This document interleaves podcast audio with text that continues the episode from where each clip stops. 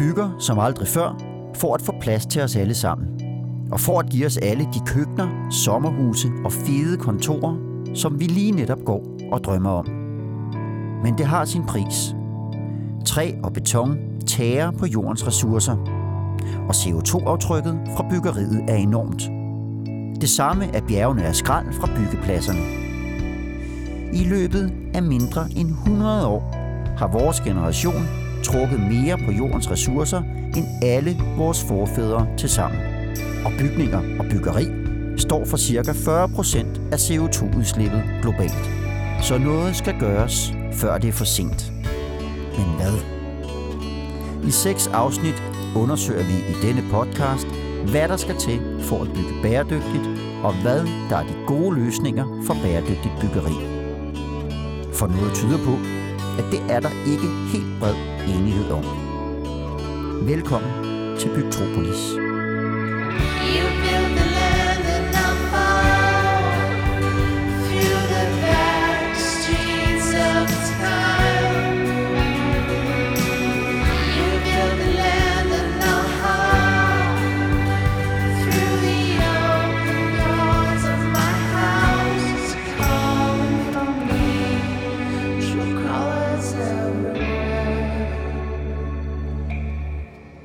Her går vi et gammelt industriareal.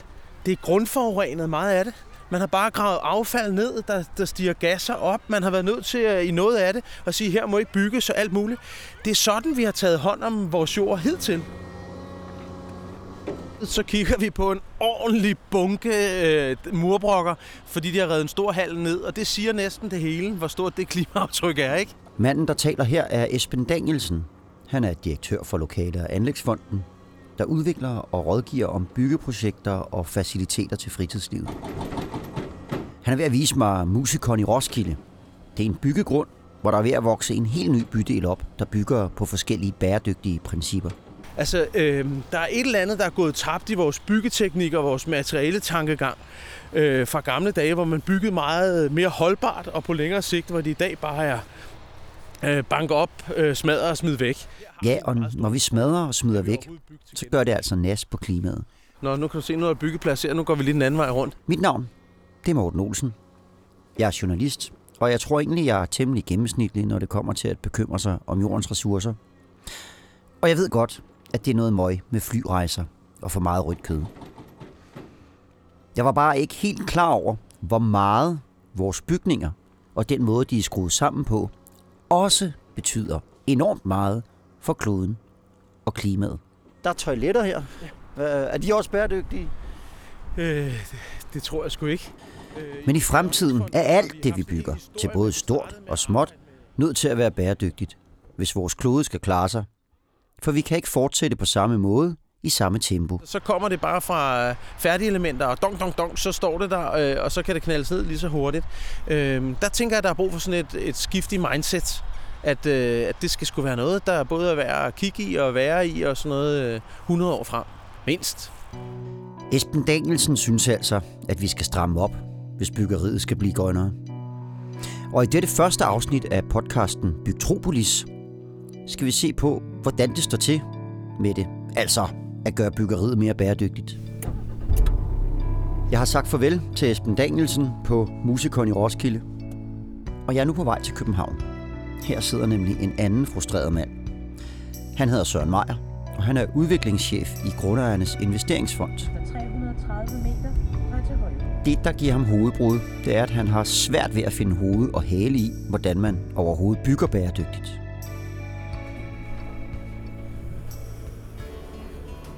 Hej Søren. Hej. Og velkommen til. Tusind tak skal du have.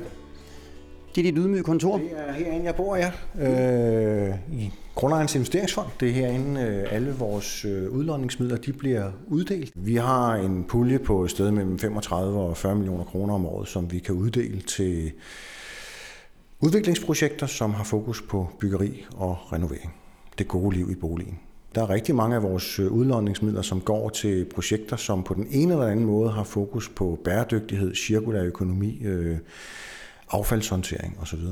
Du sidder her, du kigger på alle de ansøgninger, du giver penge ud til det, og alligevel så har du lidt svært ved at finde ud af, hvad bæredygtigt byggeri egentlig går ud på. Ja, jeg har svært ved at finde ud af, hvad bæredygtig byggeri går ud på, fordi øh, jeg synes måske også, øh, branchen spiller os et lille pus. Jeg synes ikke, de gør det nemmere for os, som ikke er specialister inden for bæredygtighed, cirkulær økonomi. Øh, de gør det ikke nemmere for os at forstå hele den øh, øh, måde, de skruer det bæredygtige byggeri sammen på. De bliver ved med at snakke om, at øh, vi skal bygge mere bæredygtigt. De bliver ved med at snakke om, at øh, nu har vi bygget nogle bæredygtige boliger. Øh, men de fortæller ikke, i, i hvilken sammenhæng de her boliger de er bæredygtige. Bæredygtighed kigger jo mange veje hen. Den kigger på noget økonomisk bæredygtighed, vi kigger på noget indeklima, noget sundhed, og man kigger på selvfølgelig også på noget ressourcetræk. Der findes en masse forskellige regnemaskiner, alt efter hvad det er for en, en slags bæredygtighed, man går efter. Og det vil sige, på en eller anden mærkelig måde, der virker det for mig som om, at man i virkeligheden kan for altid blive bæredygtigt, alt efter hvad for en, en lommeregner, man finder frem øh, nede i lommen. Søren, jeg har taget noget med til dig her. Jeg er ved at finde Brundtland-rapporten frem til Søren Meier. Rundt. Land. Det er en rapport, som FN satte i søen, og som udkom i 1987. Og så tag den der, og Wikien. Den tror jeg faktisk er meget fin. Den hedder sådan, fordi den tidligere norske statsminister Gro Harlem Brundtland stod i spidsen for arbejdet med rapporten. Altså, Brundtland-rapporten øh, er jo formentlig øh, grunddokumentet, når vi snakker bæredygtighed.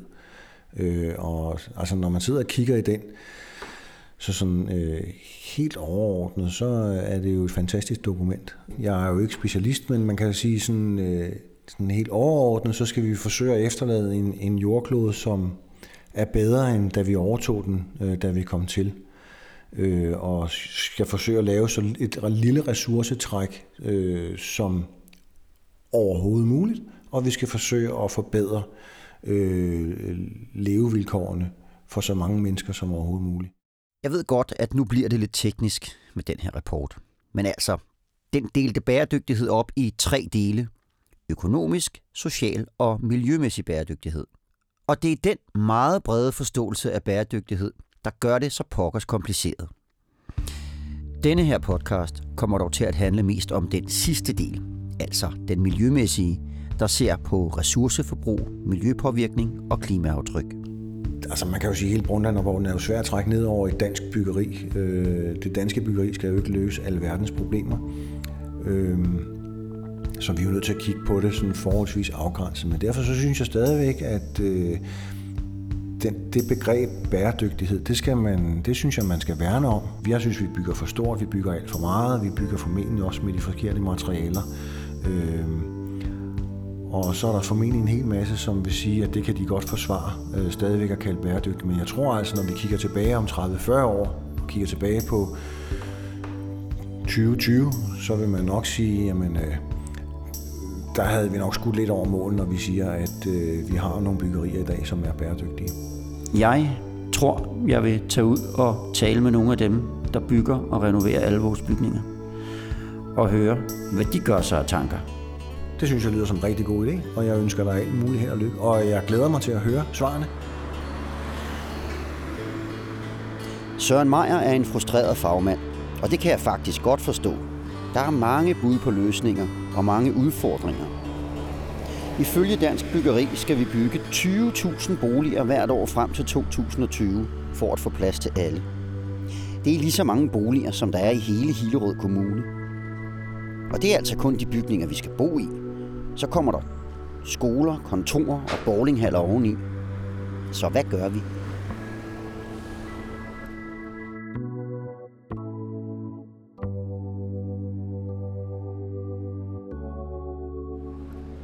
Et sted, man forsøger at bygge bæredygtigt, er her i Carlsbergbyen på Carlsberg Bryggeriernes gamle grund i København. Her er der lige nu ved at blive bygget 3.100 nye boliger. Noget af det, de gør her, er at bygge af genbrugsmursten. Det vil sige nogle gamle mursten, der er blevet pillet af huse, renset og sat nænsomt op igen. Derudover er der planter på tagene, som kan opsnuse CO2 og holde regnvand tilbage. Og så er det hele lavenergiboliger. Og det har alt sammen gjort, at Carlsbergbyen får papir på, at den er bæredygtig. Den får en certificering med det lydet mundrette navn DGNB.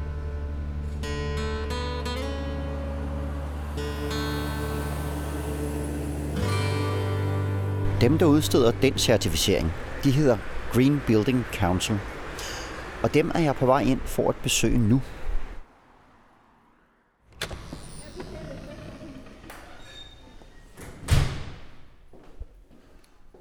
Jeg skal op ad trappen her og have fat i Mette Kvist, der er direktør.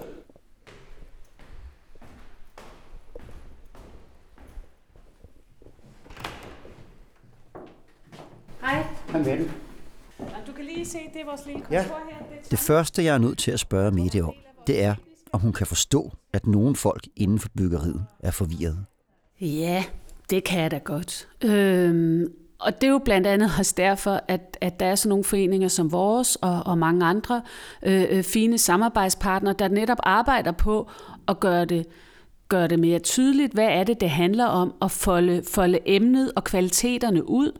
Øhm, men når det så er sagt, så må man jo også sige, at byggeri, det er jo faktisk også en kompleks ting. Du stiller jo krav på alle mulige niveauer. Det er jo lige fra højden på vinduet og, og, og miljøfarlige stoffer og alt muligt. Så det, det er jo rigtig mange emner, vi adresserer i en bygning. Mette Kvist har ret. Der er rigtig mange ting at tage højde for. Når man skal have et DGNB-mærke, bliver man målt på 48 parametre. Og her skal vi lige tilbage til Brundtland-rapporten.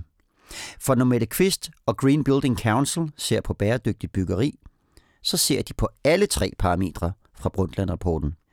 Og det var altså den her sociale, økonomiske og miljømæssige bæredygtighed. Og selvom det er besværligt, så er det trods alt bedre end dengang, der slet ikke var nogen dansk mærkning.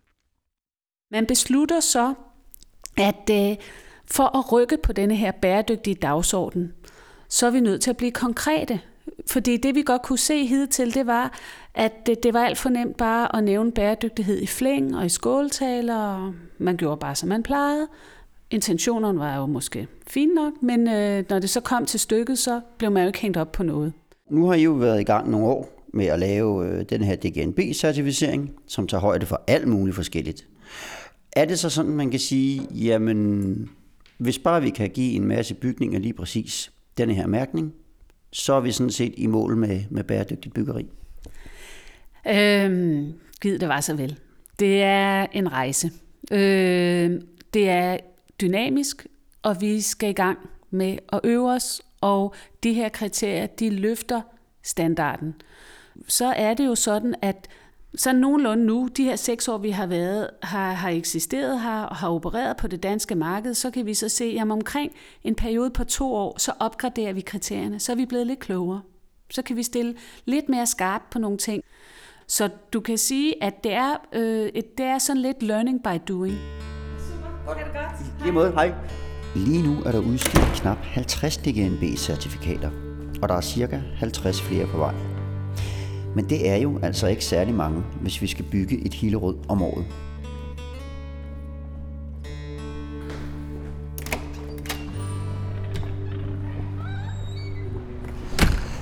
Jeg tror, det er på tide, at jeg kommer ud og taler med dem, der skal bygge alle bygningerne, og altså i sidste ende sørge for, at de nu også er bæredygtige.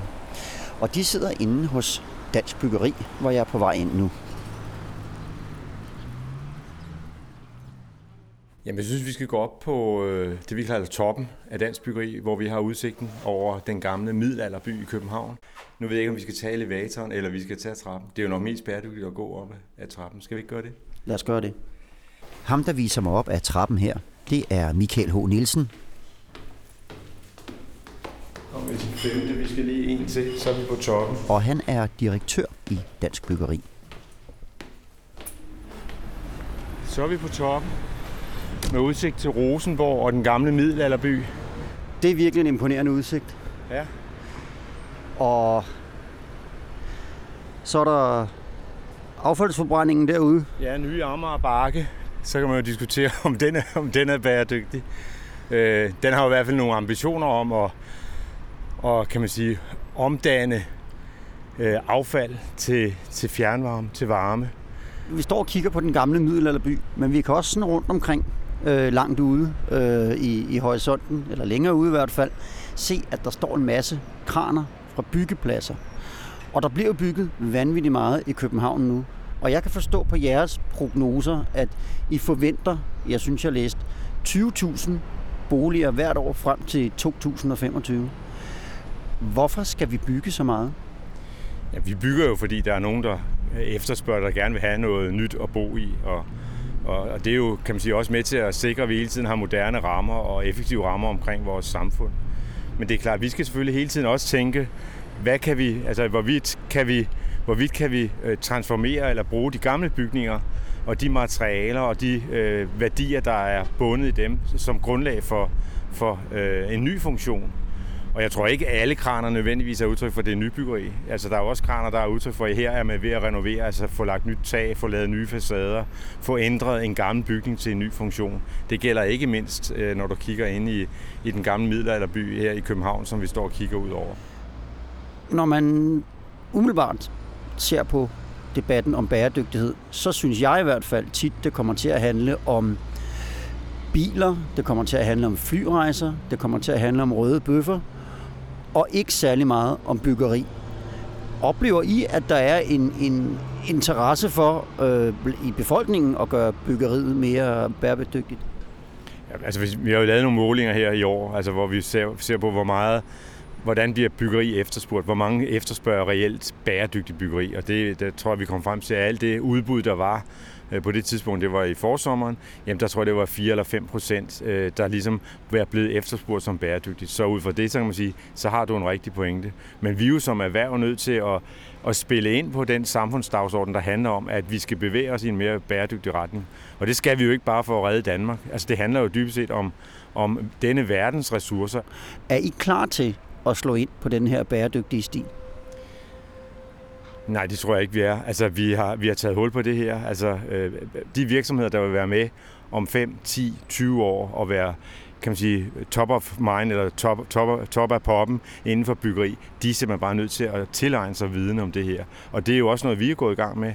Altså regeringen er lige kommet med en strategi for cirkulær økonomi, der slår en masse takter an om, hvordan blandt andet byggeriet skal være med til at, at øh, ændre vores samfund i en mere cirkulær retning, altså hvor vi genanvender øh, affald og tænker affald som nye ressourcer.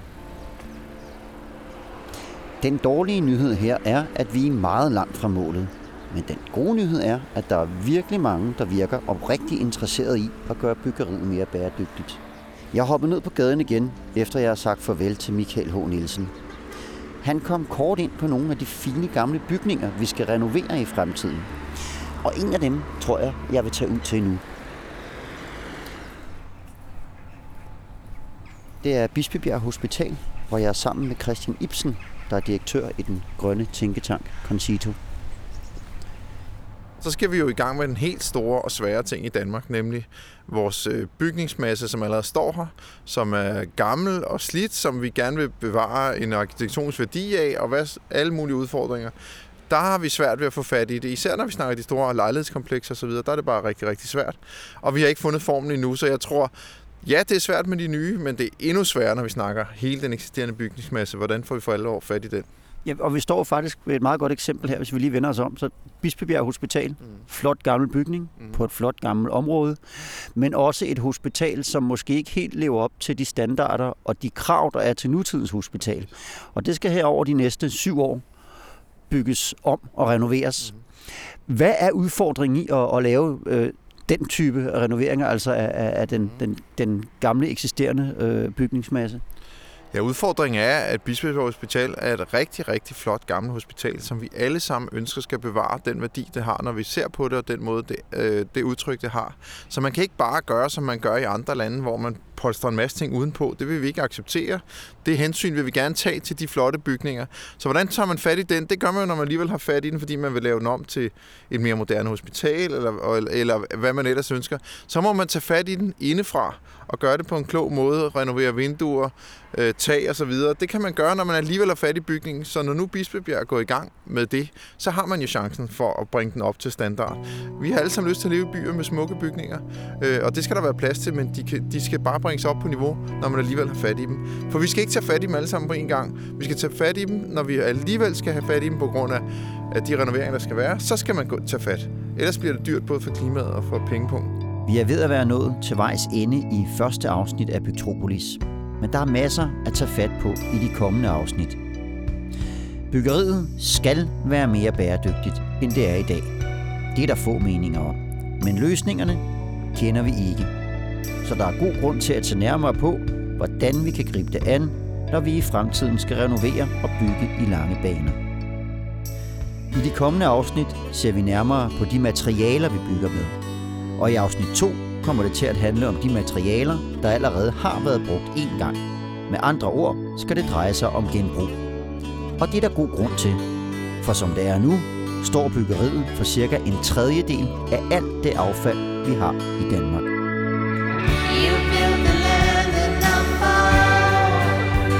Podcasten Byg Tropolis er produceret af Morten Olsen og Munk Studios i samarbejde med Bark Rådgivning og med støtte fra Lokale- og Anlægsfonden og Grundejernes Investeringsfond. Intromusik og lyddesign er produceret af Martin Grønne.